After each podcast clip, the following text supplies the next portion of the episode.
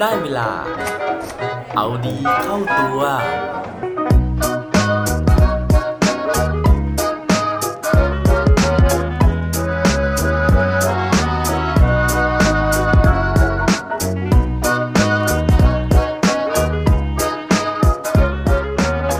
แรงผลักดันในชีวิตของคุณ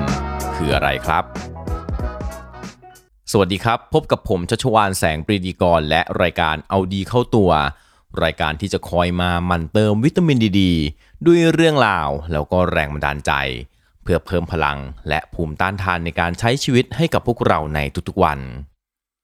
เคยลองถามตัวเองกันไหมฮะว่า เวลาที่เราตัดสินใจที่จะทำบางสิ่งบางอย่างนะฮะแรงผลักดันหรือว่าแรงขับเคลื่อนข้างในของเราเนี่ยมันคืออะไรกัน หลายคนอาจจะบอกว่าโอ้โห ทุกวันนี้ยังไม่รู้เลยนะฮะว่าจะทำอะไรดีนะครับ เพราะว่า วันนี้นั่งนั่งนอนนอนไปก็หมดเวลาแล้วนะฮะยังไม่รู้สึกที่จะอยากทำอะไรเลยสำหรับคนที่มีอาการแบบนี้นะครับ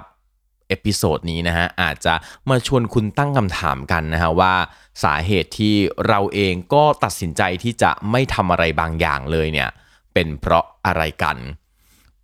เรื่องราวในวันนี้นะครับ ผมอยากจะหยิบยกเรื่องราวของผู้ชายคนหนึ่งนะครับ ที่เขาตัดสินใจทำอะไรบางอย่างนะฮะจนกลายเป็นสถิติโรคเลยนะครับ แต่ว่าทั้งหมดทั้งมวลแล้วเนี่ยเขามีแรงขับดันบางอย่างนะฮะมาจากความเจ็บปวดในอดีตของเขานั่นเอง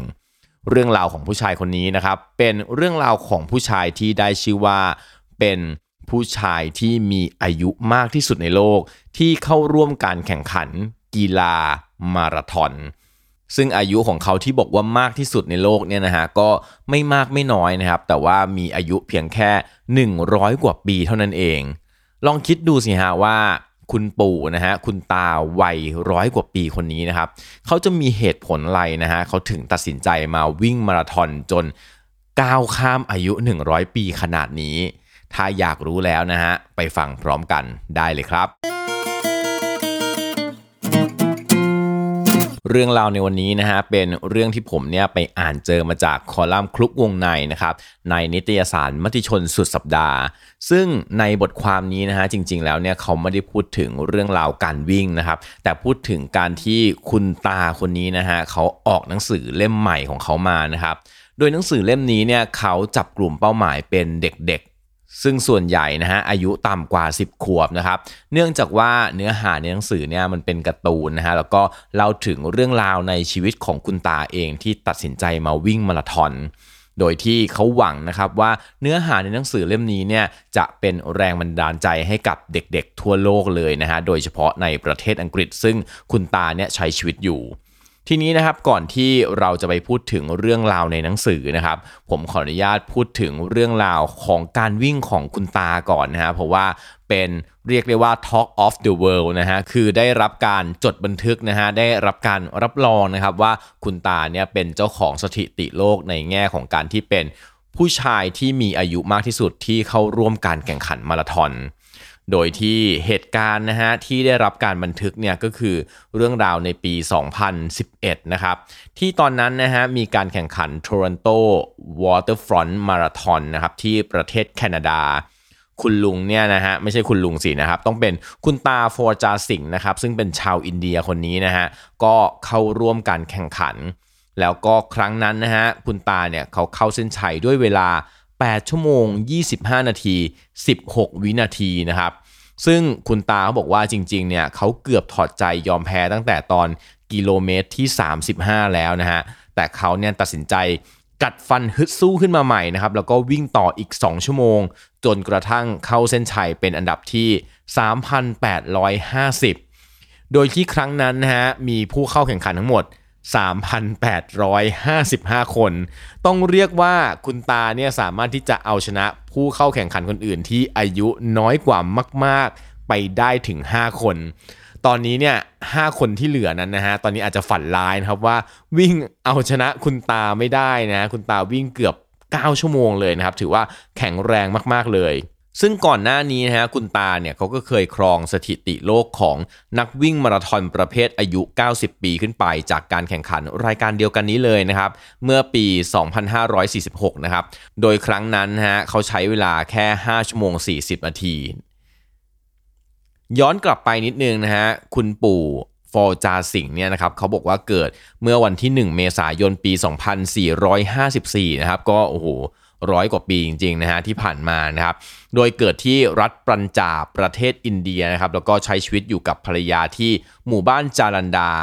หลังจากภรรยาเสียชีวิตลงนะฮะ คุณตาเขาก็เลยตัดสินใจที่จะย้ายมาอยู่ที่กรุงลอนดอนประเทศอังกฤษกับลูกชาย แต่ว่าด้วยความที่คุณตาเนี่ยเขาอายุยืนยาวนานมากนะฮะ แม้กระทั่งลูกชายเนี่ยก็เสียชีวิตไปก่อนนะครับ ก็เสียชีวิตไปอีกคนหนึ่งตามภรรยาไป ซึ่งการสูญเสียภรรยาแล้วก็ลูกชายเมื่อ 11 ปีก่อนนี้เองนะฮะที่กลายเป็นแรงผลักดันให้กับคุณตานะครับในการที่จะต้องหาทางออกจากความระทมทุกข์นะครับอันเนื่องมาจากการสูญเสียครั้งยิ่งใหญ่ถึง 2 ครั้ง 2 ครานี้ ว่าแล้วนะคุณตาก็เลยตัดสินใจนะครับที่จะออกไปวิ่งทุกเช้าเป็นระยะทางราวๆ16 กิโลเมตร โดยที่เขาบอกนะฮะว่า ที่เขารักการวิ่งนะครับ เพราะว่าอย่างแรกเลยเนี่ยมันดีต่อสุขภาพ อย่างที่ 2 ก็คือทำให้เขาเนี่ยไม่ต้องจับเจ้าอยู่แต่ในบ้านนะครับ เพราะว่าการนั่งอยู่ในบ้านเฉยๆเนี่ยมันก็ไม่ต่างอะไรกับการที่เขาเนี่ยตายทั้งเป็น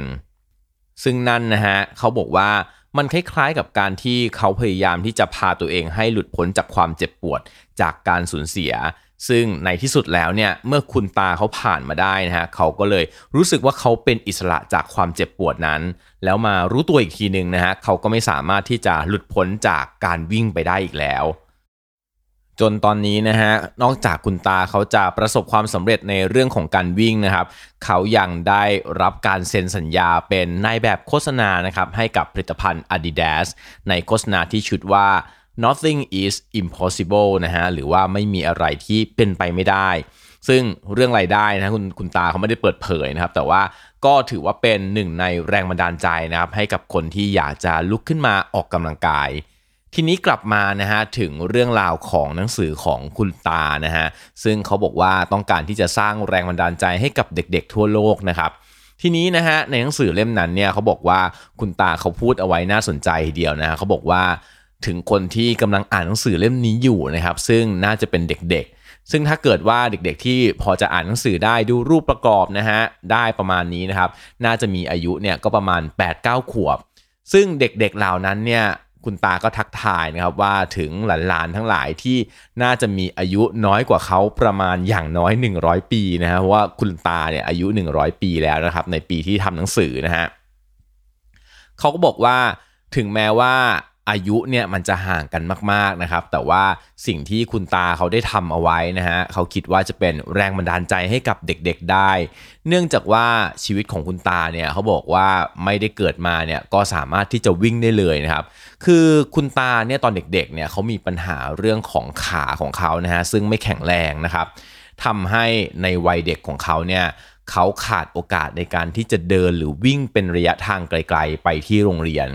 เพราะว่าตอนที่เขายังเด็กอยู่เนี่ยบ้านเนี่ยก็ไม่มีฐานะนะฮะแล้วก็เด็กที่อยู่ชนบทของอินเดียเนี่ยส่วนใหญ่ก็จะต้องเดินเท้าหรือว่าวิ่งเป็นระยะทางไกลๆ เพื่อไปเรียนหนังสือ ทีนี้พอคุณตาไม่สามารถวิ่งได้ครับเขาก็ต้องอยู่บ้านนะฮะไม่ได้เรียนหนังสือนะครับแล้วก็ต้องช่วยที่บ้านเนี่ยทำงานแทน นอกจากนี้นะฮะคุณตายังบอกว่า เส้นทางชีวิตในการวิ่งของเขานะฮะมันไม่ได้โรยด้วยกลีบกุหลาบ นอกจากขาที่จะไม่แข็งแรง แต่ว่าวันหนึ่งเนี่ยเขาฮึดสู้จนกระทั่งกลับมาวิ่งได้แล้ว ยังมีเรื่องของสายตาของคนอื่นที่มองคุณตาตลอดเวลา เวลาที่เขามาลงแข่งมาราธอน เพราะว่าคุณตาเนี่ยไม่มีเสื้อผ้าไม่มีชุดวิ่งสวยๆนะฮะนอกจากนี้เนี่ยเขาก็ยังพกหัวนะครับ ไว้หนวดไว้คราวนะฮะทำให้หลายๆคนเนี่ยมองเขาด้วยสายตาแปลกๆ ในการที่เขามาวิ่งครั้งแรก ทั้งเรื่องของอายุที่มากทั้งเรื่องของเครื่องแต่งกายทั้งเรื่องอื่นๆต่างๆนะฮะ คุณตาบอกว่าเขาต้องใช้ความอดทนอย่างมากเลยในการที่จะให้กำลังใจกับตัวเองในการที่จะก้าวผ่านประสบการณ์ครั้งนั้นไปได้ จนสุดท้ายคุณตาก็ทำสำเร็จและได้รับการเชิดชูนะฮะได้รับการยกย่องจากแฟนๆแล้วก็นักวิ่งทั่วโลกเลยนะฮะที่เป็นแรงบันดาลใจนะครับที่คุณลุงเนี่ยเป็นแบบอย่าง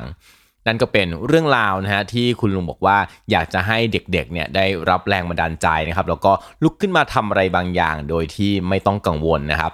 นอกจากเด็กๆแล้วนะครับผมเชื่อว่าวันนี้พวกเราทุกคนที่ได้ฟังเรื่องราวของคุณตานะครับเฝ้าจาสิงห์นะฮะซึ่งผมเรียกคุณลุงบ้างคุณปู่บ้างคุณตาบ้างนะฮะแต่ว่าก็เป็นคุณตาคนนี้แหละนะฮะเฝ้าจาสิงห์นี่แหละนะครับที่พวกเราน่าจะได้รับแรงบันดาลใจจากคุณตาคนนี้นะครับ อย่างที่คุณตาเกริ่นเอาไว้นะฮะว่า